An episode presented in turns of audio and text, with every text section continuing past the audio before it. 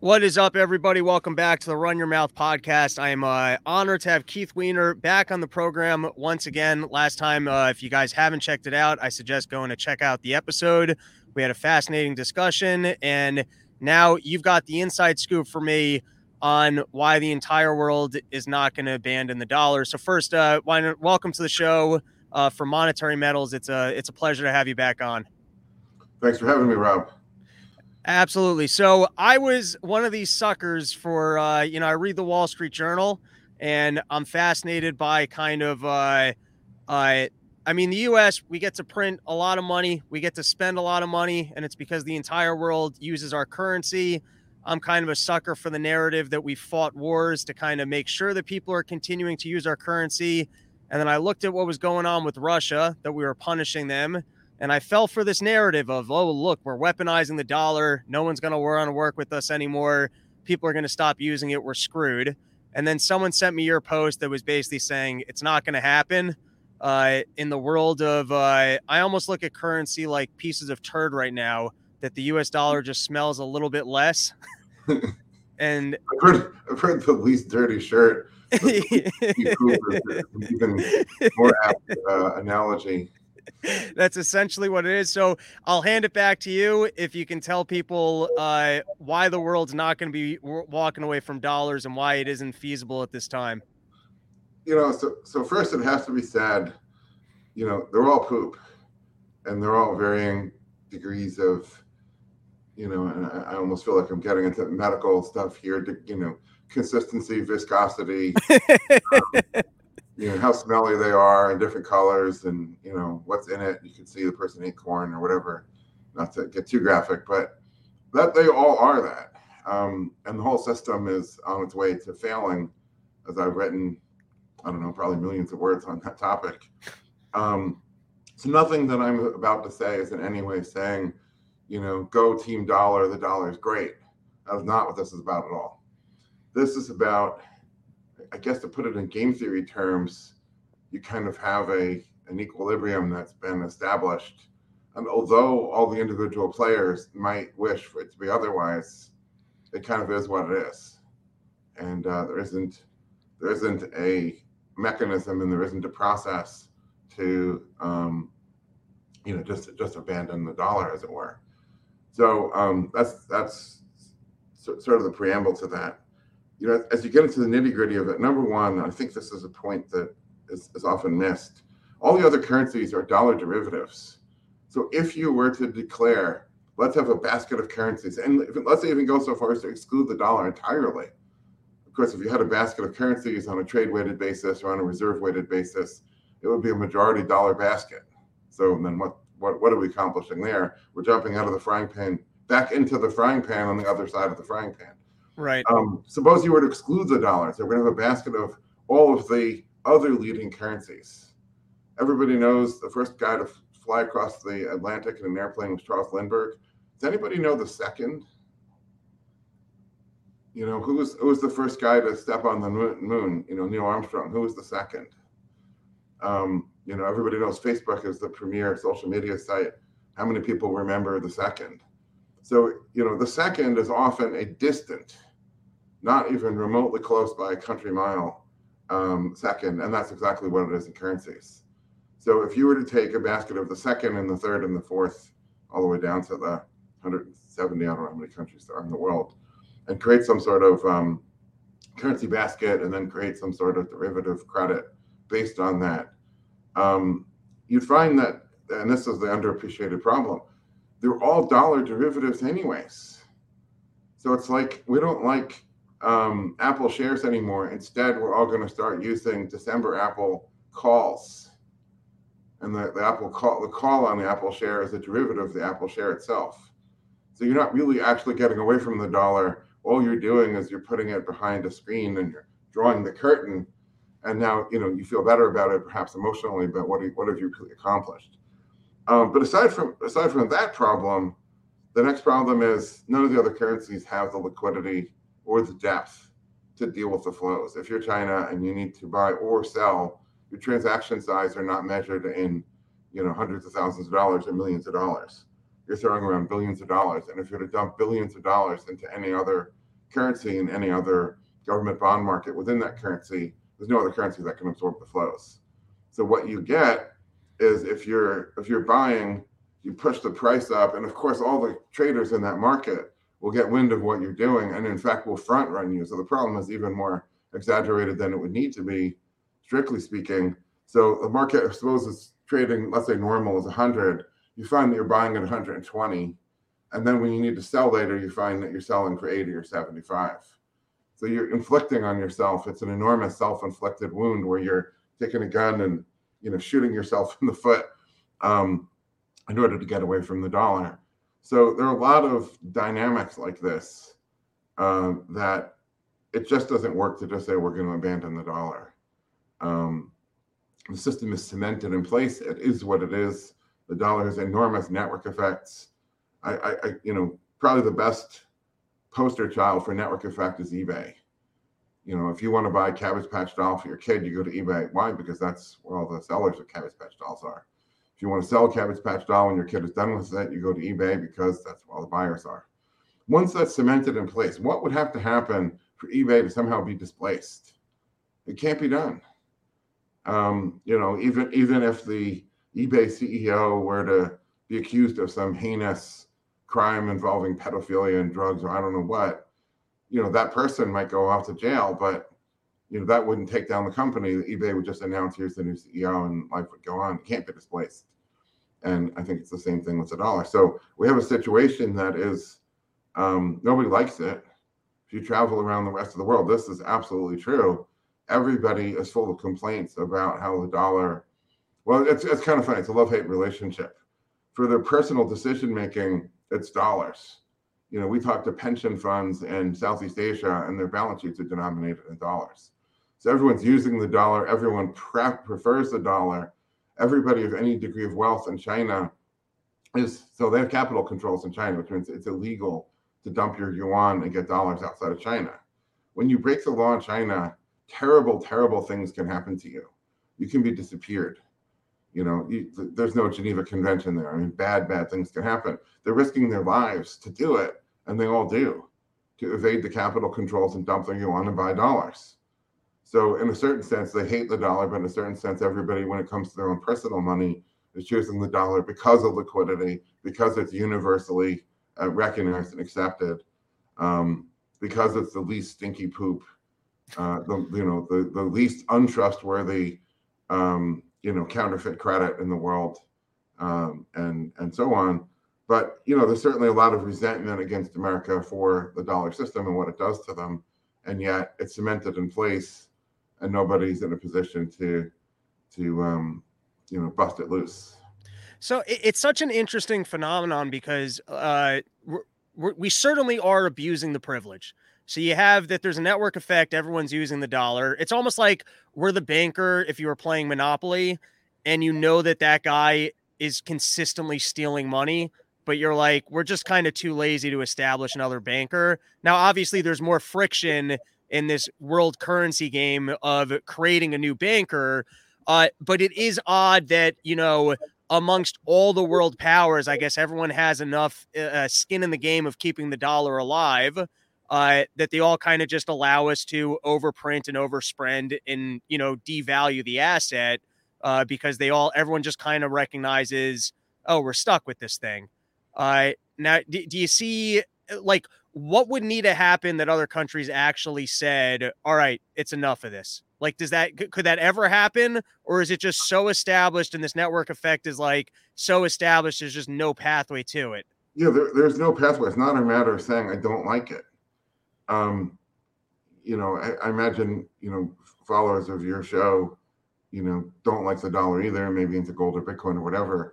Imagine, you know, for anybody watching this, imagine going to your boss and saying, I'm done with the dollar. I want you to pay me in gold now. You just don't have that pricing power. The boss is going to say no. If you push it, he's going to say, there's the door. You, you, you're just not in that position to make that demand. Right. Right. And so, um, I, the other thing that needs to be said is the whole regime, the whole dollar system is failing. It's just that it's not going to be replaced by another irredeemable paper currency. Um, so there's a quote from from um, Churchill, which I'm going to completely botch the, the punchline. Um, but uh, you know, the quote is basically, you know, God bless those Americans. After they've tried everything else, eventually they'll do the they'll try the right thing. Um, you know, a, a, God bless the world after after they're done experimenting with irredeemable currency, they'll then they'll try gold. Gold will be the one thing left standing that the world will have to use, no matter that nobody wants gold. When you talk to people, whether they're you know wealthy traders, whether they're bankers, whether they're Wall Street financiers, um, you know, or the average person on the street, there's an antipathy to gold. You know, for the most part, certainly as a standard. A lot of people would say, "Yeah, you know, I, I have a few ounces of gold in my portfolio," but um, gold will be the one thing that ends up because nothing else worked. Um, and uh, so the, the system is, is, shifting, but it's going to be forced. You know, so you say, okay, what would cause somebody, if somebody, let's say somebody um, uses margin credit to buy uh, a meme, um, a meme stock or a meme stonk, um, you know, what what would make that person, you know, give that up? And he's doing it because he's sticking it to the man and he's getting the hedge funds and whatever it is he believes. A margin call, and a margin call forces the abandonment of the position that even if he didn't want to, he no longer has a choice in the matter because he's facing uh, a capital shortfall in his account. So there, there, are things that can happen in the future that will force a change, but it isn't going to be, uh, you know, any one participant. Um, yeah, and to, and to your point about, um, you know, the participants, there's, there's so many perverse incentives in the system. It's almost like a giant, um, you know, criminal cartel of some sort uh, the Freakonomics guys do some interesting research on this. I think it was them looking at. You know what the um, life expectancy of the of a, of a, soldier in a drug gang in LA is? Like life expectancy is a year and a half or something. I mean, it's such a high lethality right. environment. The actual pay they're getting is less than minimum wage. It's so, the thrill of the game, living on the edge. You know, but what what keeps that gang stable? What keeps the kids coming into it. And you know, the guy at the top is is making billions of dollars or certainly hundreds of millions, but it's a giant pyramid, and the people even not too far down are really not making a lot of money. But there's a lot of dynamics of what keeps it stable, even though it's a, it's a terrible deal for all the people who support the structure of that pyramid. And that's kind of what the dollar is. It's a lousy deal. But everybody in the world in their respective positions you know, is benefiting. They understand the order number one, and they're benefiting in some way from it personally. Um, and so, you know, it continues, and it All continues right. long past where everybody would want it to. So I do have a question in the chat, which uh, I, I, think is uh, on point for this conversation. So I'll read it to you. It's from Omega Supreme with Cheese. When you have India buying direct from Russia, China buying from Saudi and yuan, you have half the world's population moving against the dollar. So is this actually feasible that, you know, it, like slowly these markets are being created that are not being financed in dollars that people start storing more of other currencies or is that just it, it, we're not talking about that big of an impact or it's not really going to happen? So I would not say that um, the use of another currency as a medium of exchange is a move against the dollar as a so reserve refers to a, a balance sheet. It's what is what is being held on the asset side of the balance sheet. So the question is, if if yuan is being used in, in trade between two other countries, do either of those currency countries actually prefer to hold that currency, um, you know, long before the transaction and long after the transaction? So all the currencies are fungible. You go to the market and you trade your whether it's your Indian rupee, well now not Russian ruble, obviously is locked out of the system, but you trade that yuan, you trade that euro, you trade that rupee, you trade that Brazilian real whatever currency you can name, you can trade it in a millisecond. So if your if your policy is to hold dollars, but now you're you're getting oil. So when uh, when Russia is selling oil to India, you know they're selling it at a discount of tw- about twenty dollars a barrel right now. So it's another good example of there's not the pricing power that a lot of people assume that there is. You go to your boss and say, "My cost of living went up. Give me a fifty thousand dollar raise." You find out you don't have that pricing power you're Russia and you say, I've got some oil to dump, and you find you don't have that pricing power. You know, there's sanctions, there's a lot of other reasons. And India is saying, okay, we'll take it, but only if you give us a discount. And then it's at, right now it's at about a $20 a barrel discount, which is pretty significant.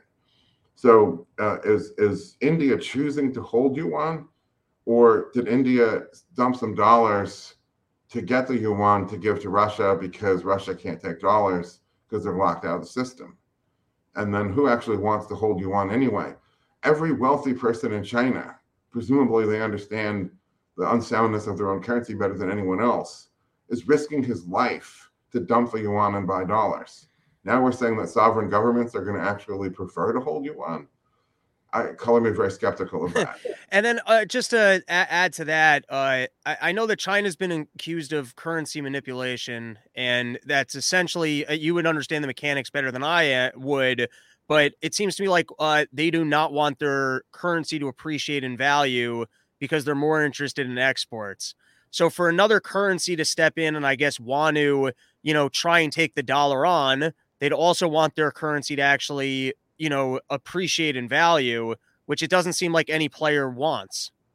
No, they're all they all accept the mercantilist, um, which is a fallacy, but they all accept the mercantilist belief.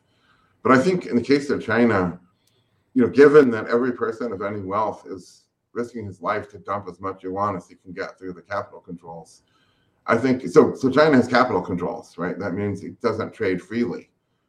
Is that the same thing as manipulation? I'll uh, you know leave that question unanswered for now. But if they were to open up their capital account and allow free buying and selling of their currency, um, I think the great fear, and with very good reason, is that it would absolutely collapse. It would be an utter wipeout of the yuan if they were to allow all their citizens who want to dump it to dump it. Um, so maybe the official story is they're worried it would appreciate too much. That makes it look better than than it really is. And of course, that's what you know socialist countries have always done. They've always put a good face on it. Um, you know, I don't know where the currency would be, but I suspect it would be a lot lower than it is if they allowed if they allowed their own citizens to sell. All right, and so let's move into the the next part of this conversation, which is uh, people are looking at all the money that's been printed over the last couple of years and going, "Hey, this is why prices are going up." I don't know why. Has half of my face frozen on your side? I feel like yes, two face over here. All right. I I don't know why that is, but what are you gonna do? Not a tech person. Um it, all right, so a lot of people, including myself, I look at all the money the Fed has printed, all the money that they've put into the system and spent, and I go, obviously prices are going up. You take a, a different approach, and there's uh, certainly uh, kind of multiple layers here to your approach, but in the article that you put out, uh, and I do recommend, I'll link it into the episode description. I do think that it is a worthwhile read. Uh, you point to some of the other dynamics that are pushing up pricing at this time. Uh, so I'll hand it back to you, so maybe you can educate the listeners on uh, some of the other, you know, things that are going on in the marketplace that are driving up your prices. So obviously, you have war in Ukraine. Ukraine is, I think, um, one of the biggest producers of wheat um, Russia is one of the bigger producers of oil. Um, there's also production of nickel, um, neon, which is used in making lasers, which is used in semiconductor manufacturing. Um, all kinds of things that are now suddenly going offline or going to be radically reduced in production. So the energy experts think that the war in Ukraine is going to take three million dollars a day, uh, three million barrels a day of oil production offline. Um, I'm not sure it'll go offline. I think it'll go through circuitous routes. Russia will sell it to India and China, um, logical buyers that are, not necessarily going to heed uh, U.S. sanctions. And so what will end up is oil will be going a lot more circuitously. And then whoever India and China used to buy from will now be selling to Europe and, and the U.S. And their oil is going to have to change pathways. So the only winners will probably be the well, the Chinese will get a discount, and then um, the companies that manufacture the ships that are going to we need more ships because oil is going to be going longer, more circuitous routes. Those will be the winners. But um, even before Ukraine, um, I've been writing about four non-monetary forces that push prices up, and um, I, I found to get a very interesting reaction. In that, I, would say maybe 20% of the of the audience who reads this says, "But Keith, there's always some proximate cause you can point to but as we know, inflation is always and everywhere a monetary phenomenon. And I'm like, but take a look at these factors. They're not monetary. Anyway, they can't quite get past it. Another another group are saying, but those factors just simply cause money printing, and the money printing is the reason why. I'm like, but just focus on the argument here for a minute. So for non-monetary you know, causes, Um, one is what I call useless ingredients. And I came up with that term as I think about gasoline manufacturers are forced to put either MBTE or ethanol into the gas. And um, that does not add anything good to the gasoline. In fact, it makes your horsepower slightly lower and it makes your fuel economy slightly worse. But it does add cost. So if you had just regular gas gas without ethanol in it, you know, the price would be X, and then the ethanol adds, uh, I think the number is 25 cents a gallon. I don't know if that's right or not, something. So there's a 25 cent a gallon increase in cost, which probably means 30 or 35 cents at the pump because everything is a markup on it. Um, useless ingredients are things that don't add any value. Um, the consumers don't want to pay for it, which is why it has to be done by, by force. Um, and usually the consumers aren't even aware of it. I mean, I think most people know that the you know gas has additives in it, but in most cases, the useless ingredients you don't even know about it. And so every time the regulators come along and, and force an additional useless ingredient, then you see the prices are going up, and then people just say inflation. But it isn't inflation. It's it's useless ingredients. Now that's the backdrop. Change and and, and, regulation is bad, but it's not changing radically, you know, in in our era. So that's you know, change occurs at the margin. If prices were skyrocketing in 2021, it's not because of regular changes in regulation. Number two is green energy restrictions. So you could call that regulation, but I break it out into a separate category because there's some um, you know important things going on there. But it's happening all over the world. So in New England, voters voted to um, uh, prohibit or block a pipeline to bring natural gas uh, to, to New England. Um, and at the same time, they also voted to block a electric transmission line from Hydro-Quebec into New England. So two sources of energy were blocked. Um, as, as some of your audience may know, we have something called the Jones Act, which is a protectionist measure.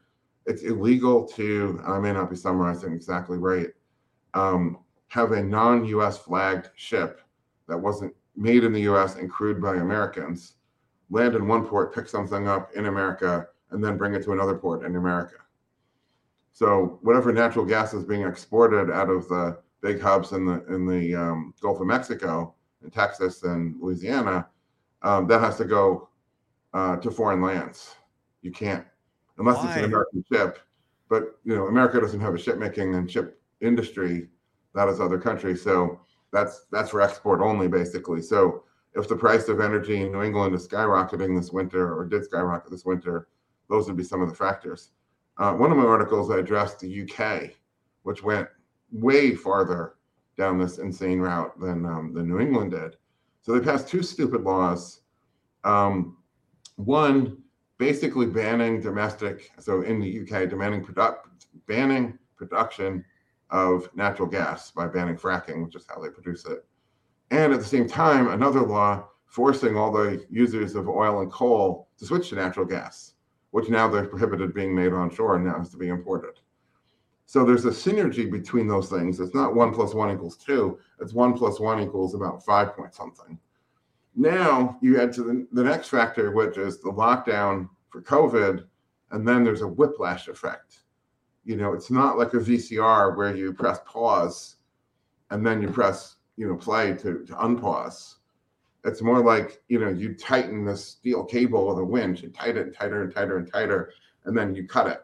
So and before b- before we get into the the whiplash effect, because that's kind of um interesting to this environment, but just to kind of fully delve into uh, your theory of that prices can be increasing and, and, and, you know not because of money printing uh, so, in your example of uh, basically regulation increasing the price of goods, which is widespread, I think you even had an example of you go into a restaurant, you don't realize that your steak's more expensive because they made them put in like a handicap bathroom or something.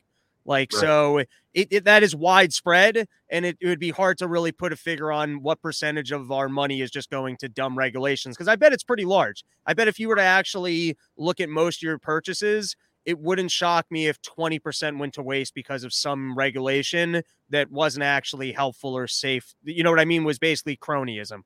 Um, so I had Gene Epstein on. I don't know if you are familiar with Gene at all. He's a he's a cool guy. Uh, and m- maybe this would be a fun debate down the line between because uh, I, I, might be misrepresenting his point of view. Uh, but if I understood him correctly, it sounded like uh, individual price of a like any individual good can go up in price. Uh, for example, if like you know, let's say we lost all, all Russian oil wasn't on the market. Let's just say they weren't able to sell to anyone, and the price of oil went up.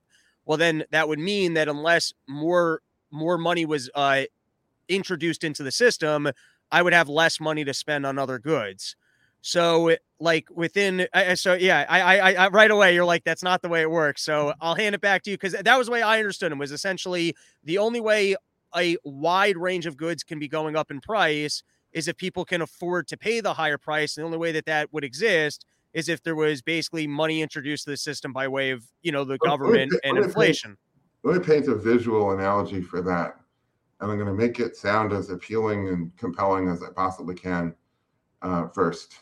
So imagine if each price of each good were like a bucket or a, a glass for holding water. And then the money supply is like a pitcher. And then we add money supply in. And so you can distribute the water into this price or this price or spread out a, a drop into, into all the buckets. But there's only so much quantity of, of liquid that can be poured in and therefore it spreads out in any which way you want. But if the if all the buckets are going up in level it's only because there's more water. Okay. Uh, I think, and I, I try to do with so a straw man is when you make a, a frivolous argument that you falsely attribute to your opponent. That's not what he said but you reduce it to something frivolous and stupid and say well you're saying this and now i can easily knock it down. I try to do what's called a steel man which is i try to frame my opponent's argument in terms that even he would say, yeah, yeah, that's absolutely right. And then go knock that down, because if you can knock that down, then you've won the argument. So um, the problem is that view of, of quantity of, of money coming in and prices being like buckets or glasses of water just isn't even wrong. And I get that expression from uh, Wolfgang Pauli, early 20th century physicist, where somebody gave him a paper to read. He looked at it he crumpled it up, threw it out, and said, This isn't even wrong. Um, so, problem number one in comparing quantity of money to quantity of goods or money supply to goods supply is money as a stocks. So, in the gold standard, money is a tonnage of gold. In the dollar system, money is it's not really money, but we use it as if it were money, as a quantity of dollars. But goods as a flows. Goods is like how many barrels of oil per day or per year, how many bushels of wheat per, per day or per year, how many tons of copper per year. So we're comparing a stocks to a flows. That's like comparing distance to speed. They're not comparable in that way. Um, that's the first problem. The second problem is that it is not true that in order for oil prices to go up, there has to be a greater amount of money. It could just simply be that all goods have become scarcer. There's fewer people buying them um, because they can't afford it anymore. Because what had been in globalization, what had become um, high quality, low cost commodity, is suddenly becoming much rarer, much harder to get. Um, so imagine if you know all trade from Russia is completely uh, you know interrupted. One could imagine that you know those nesting matryoshka dolls one could imagine those things becoming quite an expensive luxury good because you can't get any more of them. So those few that are out there become essentially prized antiques and the price going up. Um, so when things become genuinely scarcer, if the money had, um, you know, holds its value, you'd expect prices to go up. And in, in times of increasing regulation, in times of increasing green energy restrictions, in times of increasing trade war and tariffs and war war and in times of COVID lockdown and then lockdown whiplash, things are genuinely becoming scarcer, a lot scarcer. Anybody who's tried to buy um, a performance bicycle, like for people that are really into mountain biking or, or road biking, um, you know, knows that basically you can't get a bike. And, you know, they're back ordered for a year or something like that. There's so many things. My mom got a new bed and wanted to get a bed frame and or like a whole bed set, and that you know back order eight months or something. There's an actual genuine increase in scarcity because things that aren't available. So um, the the few that are still on the market get bid up to unbelievable highs it's not an increase in quantity of money. It's only rich people can afford, you know, really rich people can afford things that used to be, um, you know, commonplace. So we're just generally impoverishing everybody. Um, so I, I just I just reject the argument down to its root theory that it's anything to do necessary. Now, that said, the next aspect of quantity theory that everybody pictures is what if the what if the government were literally printing paper bills and literally dropping those from helicopters? Well, we're, we're, almost pretty close to that. I think if you look at uh, 2020 to 2021, we had the largest ever increase uh, in the money supply, like in American history, and we actually did hand money to people. So it's not quite, you know, the helicopter money, but we're, we're pretty close to that. So when when they're actually doling out, and I use the word gifting cash, then absolutely that is going to bid up prices. And what's important is that no production is being created. We're just gifting cash to consumers whose, you know, the whole point of the whole program is so that they can consume, they can spend it. So absolutely that will tend to drive prices up from where they would have been otherwise. But most of what goes on with the increase in what's in what's called money is um, a bank has, let's say, a billion dollars in treasury bonds, and the Fed swaps with the bank and says, now you don't have a billion dollars worth of treasury bonds. Instead, now you have a billion dollars worth of reserves held on account with us at the Fed. And the bank doesn't, first of all, you can't spend Fed reserves anyway. But aside from that, the bank does not say, oh, now we're rich and bonus out a billion dollars to go spend it um, when credit generally expands in the economy, it is borrowing, not gifting. Very, very big difference. So if I said to you, here's $100,000 in free monies, what would you do? You might have a car, a motorcycle, go to Las Vegas. I don't know what you would do with it. If I said, I'll give you a loan backed by everything you own in your life is going to be the collateral, and I want to see a business plan of what you're going to do with that loan, then you're going to say, well, I'm going to um, spend on advertising and hire two more marketing people, and I'm going to start to build my business. Um, the money is spent in a very different way. So what what the mechanism is in our economy generally for this credit expansion for the last 40 years is the interest rate ticks down, and every marginal business who pre- has pretty close to a business case to borrow more to expand production, but not quite. Then they lower the interest rate and now suddenly the business case clicks into you know it works and then they borrow the money and so every hamburger chain that's close to borrowing money but not quite at 4% the interest rate ticks down to 3.9% and suddenly their spreadsheet goes green at the bottom and say okay now we're going to borrow a million dollars and add another store in every metropolitan area doesn't uh, in the so just to uh, really simplify this and uh, you can tell me if i have it wrong but when the government makes more funds available it also leads to an increase in supply because while people are going out to buy more goods, the producers also have more money available to uh, invest in, you know, their factors of production and make more supply available. So you end up with uh, perhaps you end up with, you know, uh, prices are not going to go up because there's uh, the uh, increase in money supply works in tandem with the lower interest rate. So you end up with a higher supply of goods to match the higher demand. Well, that's I, I, agree with what you said on the um, supply side, but the increase in money supply isn't through printing and gifting free dollar bills to consumers. So okay, I I, I see what you're saying because you're saying if you have helicopter money, then you agree that there would be inflation. If it's just a loose monetary policy, then that gets uh that that doesn't just go to consumers who are spending; it actually goes to suppliers who will increase supply it goes to um, it's borrowed, not gifted. Right. Okay. The borrowers, uh, some, and obviously consumers are borrowing too, but a consumer who borrows, now that he has the debt, it changes his behaviors also, uh, and that is it makes him more reluctant to spend. He has to demand. He has to have an increased cash balance as a reserve. You know, you start out your career, at least when when I started mine at 21, hopefully debt free or pretty close to debt free so you didn't necessarily need um, a huge cash buffer. You start to accumulate, you know, you have car debt, some credit card debt, house debt, and whatever. And, you know, prudence just simply demands you have a big cash buffer. So just, you know, even even the people that did get get free money to spend changes their behavior a bit. But um, the, the mechanism of the falling interest rate, that's how this is driven. And the falling interest rate is an increase of borrowing and largely, you know, borrowing by, um, you know, not individuals, but by you know, corporations and institutions. Um, and then it goes into increased supply. Uh, so what you get is falling margins, falling return on capital.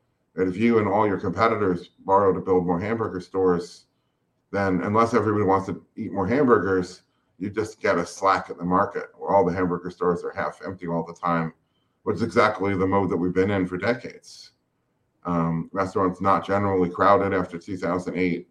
Um, you know, even even here in Phoenix, there's a huge difference between you know high season, which is like after Thanksgiving to before Easter, is the good time of year here, and then before 2008, during that time you needed a reservation in almost any restaurant, even the mediocre ones. Post that, almost never until until, until the post COVID environment, and, and it changed. So you're right. In COVID, there was a lot of gifting of free monies. Um, that, that obviously had an effect. And and the whole point was we're not going to let you work. We're going to force you to be idle and unproductive, but we're going to give you just as much purchasing power as you had before.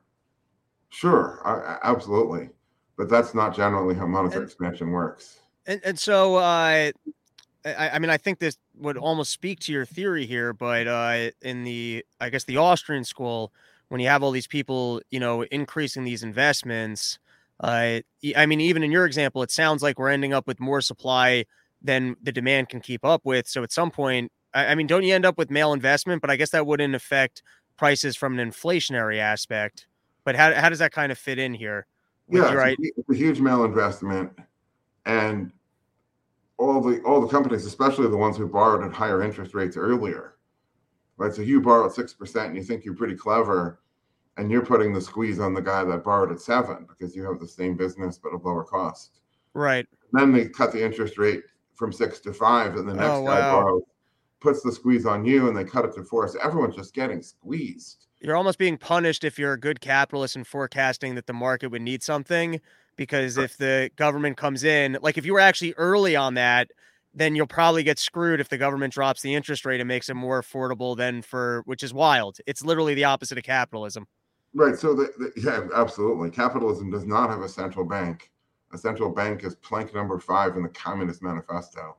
Right. Um, don't even get me started on that rant. But um, so so yeah, it is malinvestment. All these companies are struggling to service their debts, and the conventional theory, you know, holds that you lower the interest rate and ease their burden, but actually you just increase their burden even more. So yeah, they're servicing that debt payment but it becomes harder and harder to make the revenues that or to make the to make the profits i should say you don't pay interest expense out of gross revenues you pay it out of net profits. It becomes harder and harder to make the net profits because the lower you push the interest rate the more competitors are borrowing and jumping into your market. And so nobody can make a margin. And um, you know we got to the point where now we have um, a very high percentage of corporations are so-called zombies. Zombies, you know, slightly more complicated than this, basically defined as uh, interest expense is greater than profit. So they can't really service their debts without borrowing. They can't even service they can't even pay the interest without going deeper into debt and borrowing more.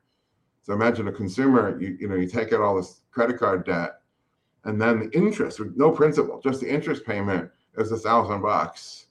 And you can't pay the thousand. So you take out a second credit card and borrow, get a cash advance against that to pay the interest on the first one. Not even pay off the principal, just to service the interest. Well, obviously, that's not going to go forever. There's going to be a giant liquidation. You know, Austrian business cycle theory has a lot to say about that. Uh, but the, the central bank keeps lowering the interest rate and trying to kick this can down the road. And um, apparently, the can has a lot more kicks in it than most people would have would have thought. All right, so we've got I, I think uh, two of the four in terms of the uh, the items that could be driving up prices outside of just uh, government increasing its spending. I'll recap it real quick. So the first was uh, basically uh, well, let's use your particular terminology because I was just going to say government regulation pricing up goods, but you have uh, your term is unwanted useless, useless ingredients. Useless ingredients. uh, which was followed by basically green energy policies. Then, just to throw in another item to recap here, uh, unless government's doing pure uh, helicopter money, if they're making funds available by borrowing and low interest rates, it actually increases supply. Like that's where the spending is. So it shouldn't increase your, uh, um, it shouldn't be increasing pricing. So now we have two other items on your list. So third one is the lockdown and the whiplash from the lockdown. So first we lock everybody down. We disrupt every supply chain in so many different ways. Um, ships are in the wrong places you know, goods are stacking up in warehouses in Asia, and meanwhile, you know, retailers here are starved. Then we, um, you know, we cut that cable that had, you know, a million tons of tension on it. You know, you cut the cable. Well, it doesn't just drop to the ground. I mean, it parts with an incredible force and a whiplash. Uh, anybody's worked around ships knows you do not want to be anywhere near that if the cable suddenly parts. Um, take and take your head off. Um, and so, it, you know, it's been quite a, uh, and, and, combining with, so these things are synergistic. And so combined with useless ingredients, you know, it makes it worse. So in LA, there's been all kinds of little things that have come out of why there's such incredible backlogs of ships, which they're slowly working off, but it takes a lot of time. Um, you know, tremendous underinvestment in dock capacity, technology. The union opposed technology because they thought it would kill jobs. So it's much more manual, labor intensive process. They're only allowed to work 16 hours a day. They don't operate 24 hours a day. Shipping containers can only be stacked too high, on and on and on with all the you know restrictions, bottlenecks there. Now get back to the UK, where the restriction that you can't domestically produce natural gas synergistically interacts with the domestic regulation that you can't use oil and coal anymore. You have to use natural gas. So one plus one equals um, let's call it five. It's a big out. You know, either it's much bigger than either of those alone would suggest. Now that has a synergistic effect with the supply chain disruptions, where it becomes almost impossible to import Christmas tree ornaments or natural gas or anything else because the shipping industry is so messed up, and the shipping lanes are so messed up, and the ports are so messed up. And now UK has to import all of its natural gas, uh, or else because everybody needs natural gas because of this stupid regulation. So one plus one plus one now equals about 17 point something. It's becoming exponentially worse. And so the price of uh, energy in the UK absolutely skyrocketing, causing, uh, you know, basically impoverishment of the people there. But it gets worse. Natural gas is the key ingredient used to manufacture nitrogen based fertilizers can't. So the fertilizer plants announced this is already a couple months ago that they were shutting down. It does. They can't make any money with that price of natural gas. So now you can't get fertilizer. So what's going to happen to the food crop? That's not affecting how people eat this winter. That this was already baked from you know from last spring and last summer. Um, but what's going to happen to the the harvest? You know, come this fall, and how are people going to eat in the UK? You know, in, uh, next winter. Uh, so the price of food could could shoot up to unimaginable highs relative to where it is now. Um, and uh, anyways, all of this is non-monetary and quite synergistic between these things. Finally, is trade war, and so it isn't just tariffs.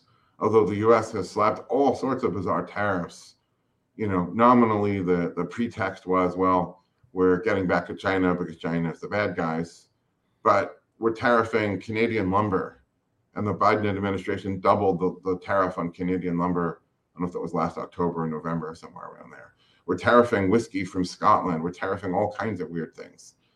What or, these tariffs do, so if you're buying two by fours at Home Depot, or if you want to build a new house or do a remodel, you're going to find that um, the contractor is going to charge a lot more than he had before because not just two by fours, but it's sheet goods. It's every cabinet's made from sheet goods. Everything's skyrocketing in price this is a good example of a, a, situation where you see both higher and lower prices simultaneously. Another market where we see that is um, chicken wings. And the third one I've discovered, I haven't read about, I've discovered personally is onion rings.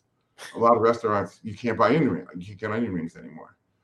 Um, so you have higher and lower prices um, at the same time. And the, the standard monetary inflation argument would not suggest that the farmers who produce the chickens are getting paid less per bird while the consumers who are buying wings are paying more.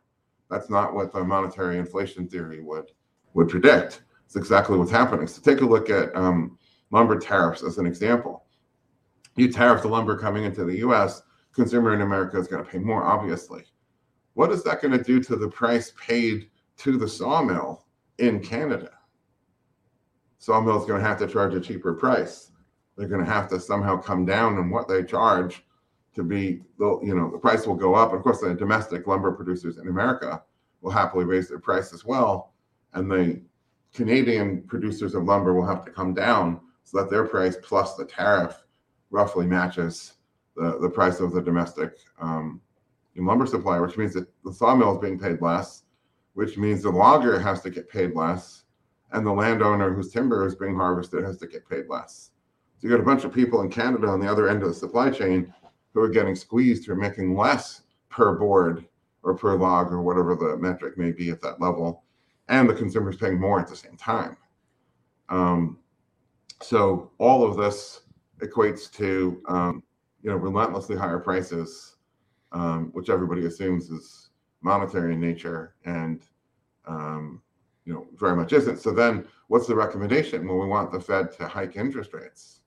If you hike interest rates, you're going to force offline all the marginal producers of all the goods, from hamburgers to lumber to everything else, because you're increasing their cost of servicing their debt. Oh, I see what you're saying because it's not actually in in I, I have to rethink this. I have no objection at this point in time. I do have to, I'm going to have to give this a second listen. But in your estimation, it's not a monetary phenomenon that there's so much money uh, chasing too many goods.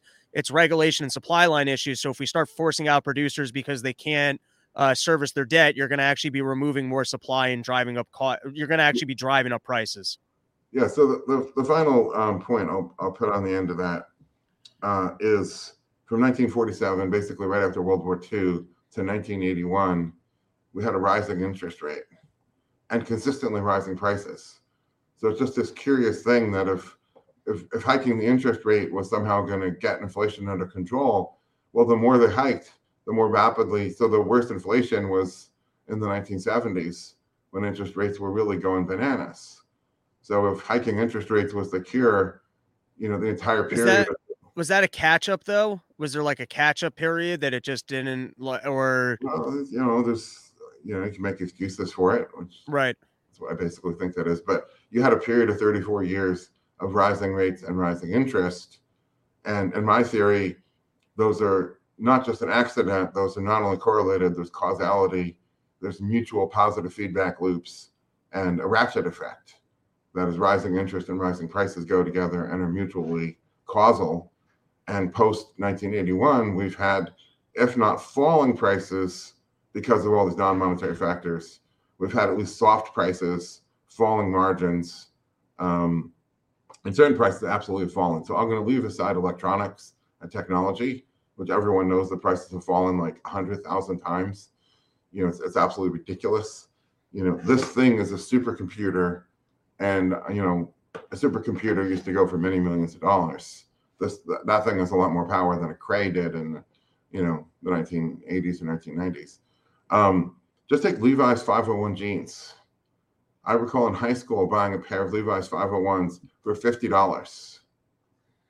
I, I, encourage anybody to go Google and say price of Levi's 501s today. You might be astonished to find the price is lower than what I paid when I was in high school.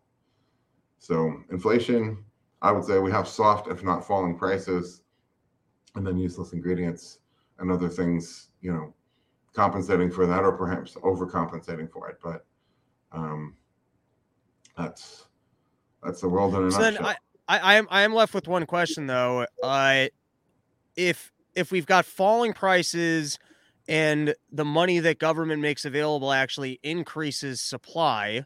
So I understand that we've already kind of mentioned that you you will get malinvestment, but it sounds like to some degree it, it, this is a working formula that if the Fed is making you know funds available to increase supply or they're keeping interest rates low, then we'll actually you know in a sense consumers benefit because prices are coming down because there's more supply.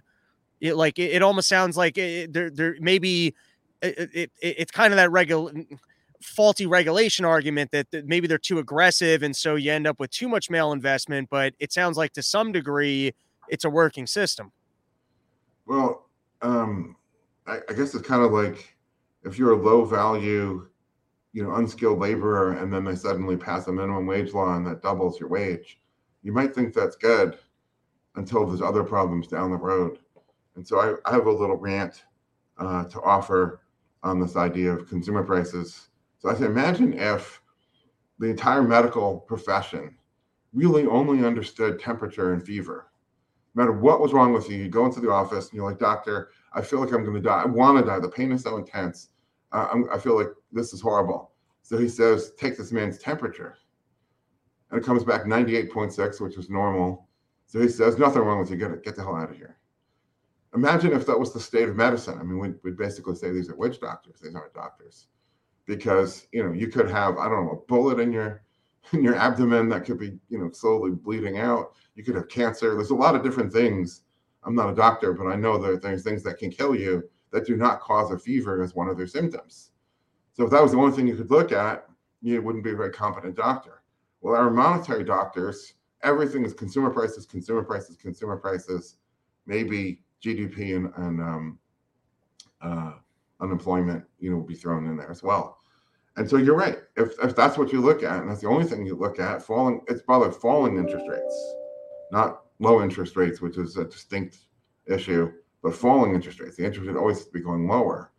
Um, absolutely causes softer falling prices. So from a consumer price standpoint, that's great. That's wonderful. Problem is, there's all sorts of other, um, uh, I guess they'd be called unintended consequences not my favorite term, but we'll just go with that for a minute. There are all sorts of unintended consequences to lowering the interest rate.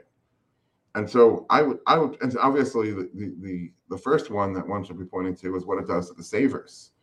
So, you know, let's say you're in your 20s, you have a job, and, um, you know, iPhones, you've never gotten more bang for the buck in iPhones and clothing and, you know, all the consumer goods that you buy.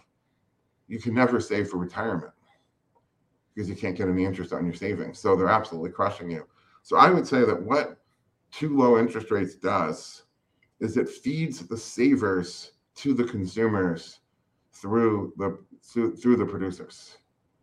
So the savers are being fed to the consumers and in the sense of eating them alive.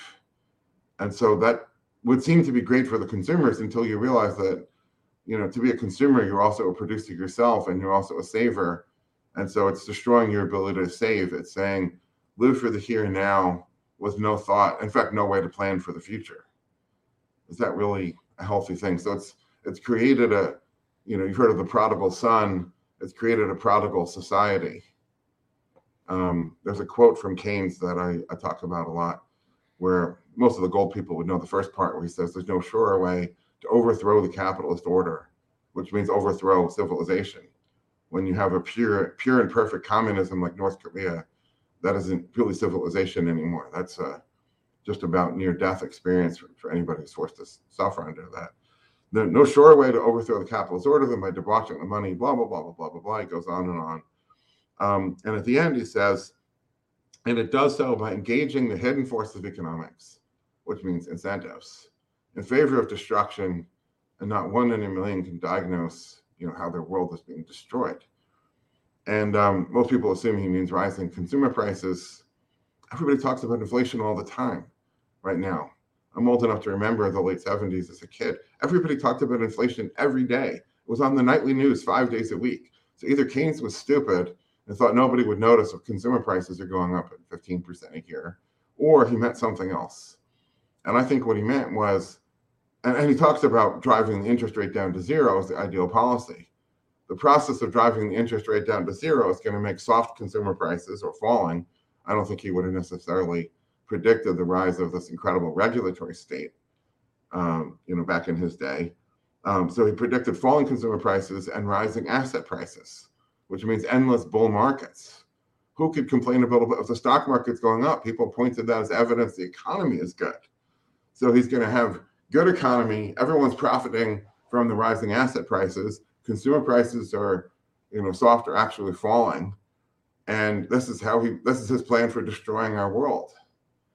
Um, so I, I think he was a genius. I mean, evil, but I think he was a genius and able to see to see this, and his critics generally don't. Um, so yeah, it does result in good for the consumer, but what a terrible, terrible price. I guess it's like getting a job promotion, but you sold your soul to the devil. Is All that really a good? Uh, is Faust really making a smart bargain? so we're we're kind of uh we're at an interesting point here in this conversation because we're looking at the at our currency and we're going, hey, it's going to be okay. Uh, we're looking at the ability of the dollar to, I guess, still finance its debt. We're going, they're going to be all right. We're looking at inflation and we're saying, hey, it's actually more issues in the supply lines, and yet we're we're still taking the perspective that you know, uh, I guess we're not really within a working system and that you have a solution which is kind of switching us over to gold. So I'll hand it back to you if you could tell me kind of even within the framework of what we outlined that the dollar is going to be okay and inflation's not, you know, even though you you just told us a couple unintended consequences, but maybe you can give us the bigger picture of what is so flawed or what might collapse in this system and what you're building with uh the uh interest bearing your ability to lend in gold with interest, uh, which I'll allow you to explain. I'm sure I don't have that 100% right, and how that's a potential solution. So just just to clarify one minor point, I'm not necessarily saying the dollar is fine. I'm saying that none of the other stinkier poops can replace the dollar poop. At least at the moment, uh, or, or, like, right. So, uh, but gold in, inevitably will one way or the other. So the key to gold I mean, any currency ultimately, is you have to be able to finance production. You know, it's it's all well and good to say I bought Bitcoin at a thousand, it went up to forty thousand, I sold it. Now I can buy all these consumer goods, but those consumer goods have to be financed. If there's no such thing as finance, if nobody can lend and nobody can borrow, you're back to a dark ages level of subsistence where you have a tiny little village and half a dozen farm family farms around it, and everybody's um, you know subsisting literally and then if you have a bad year, you know, there are people who, who dropped out of malnutrition.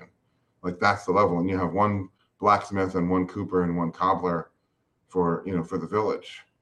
Um, you have to be able to finance production, which means borrowing and lending. So there has to be a way to borrow and lend. And in the case of the gold standard, there's no circulation of gold unless unless there's an interest rate. So without interest, what do people do? They buy the gold and then they hide it somewhere. It disappears under the mattress, under the floorboards, into the safe, hidden in the sock drawer. People put it in their freezers. They put it all sorts of different places. Some of them bring it to professional depositories, but it doesn't circulate. It's a dry asset sitting on a shelf gathering dust. People sell it when the price goes down or the price goes up or there's a change in, you know, circumstances. You know, the old man dies, the kids inherit it.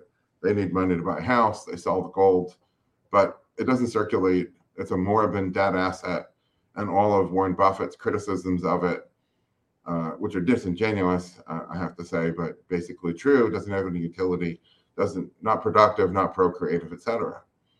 Interest is the thing that makes the monetary system tick, and interest is the thing that will pull gold into circulation. So if you can't get interest, why would you lend your gold? Obviously, you wouldn't. If you can get interest, now it becomes uh, a negotiation. Well, what's the interest rate? What's the risk I'm taking to get that rate?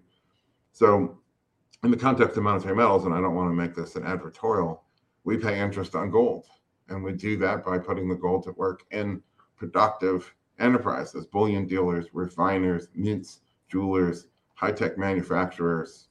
Uh, oh, so then people that actually are not concerned with potentially the volatility of gold because I might say, like, in other words, if I was opening up a factory tomorrow, I might not want to take that loan in gold because if I'm earning dollars and let's say gold goes through the roof, I'm like, shit, how the hell am I going to pay off this loan?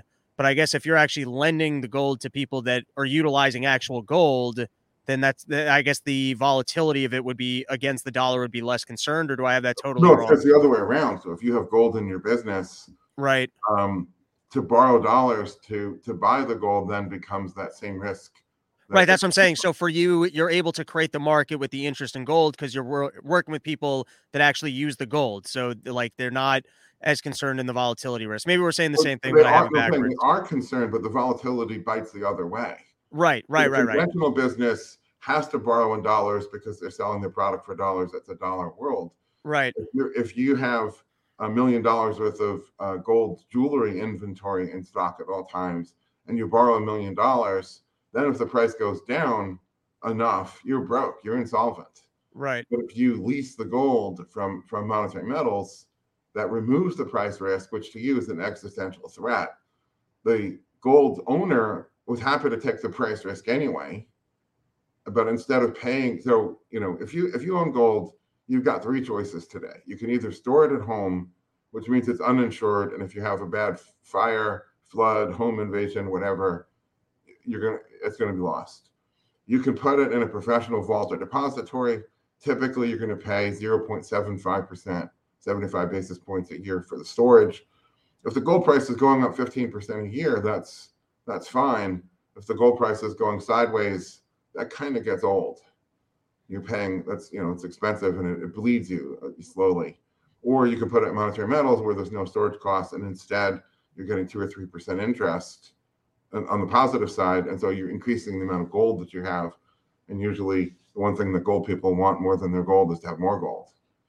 So right. it's it's a it's, it's a pretty simple proposition. But what we're doing, it's not some sort of financialized play where we go to the futures market and do some sort of arbitrage trickiness, sell your gold and buy a gold future and whatever. No, no, no, no. This is a physical leasing program where there's a jeweler, there's a high tech manufacturer that has the gold on premises we can go and we have the right, we have the, you know, can go on premises, scrape all the gold, put it on a scale, and it would weigh greater than the lease amount.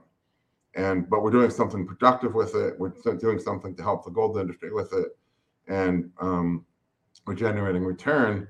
And this is the first baby steps towards the gold standard, which I define as any when a gold standard is when anybody who wants to can deposit their gold and earn interest on their gold in gold then that's a working gold standard.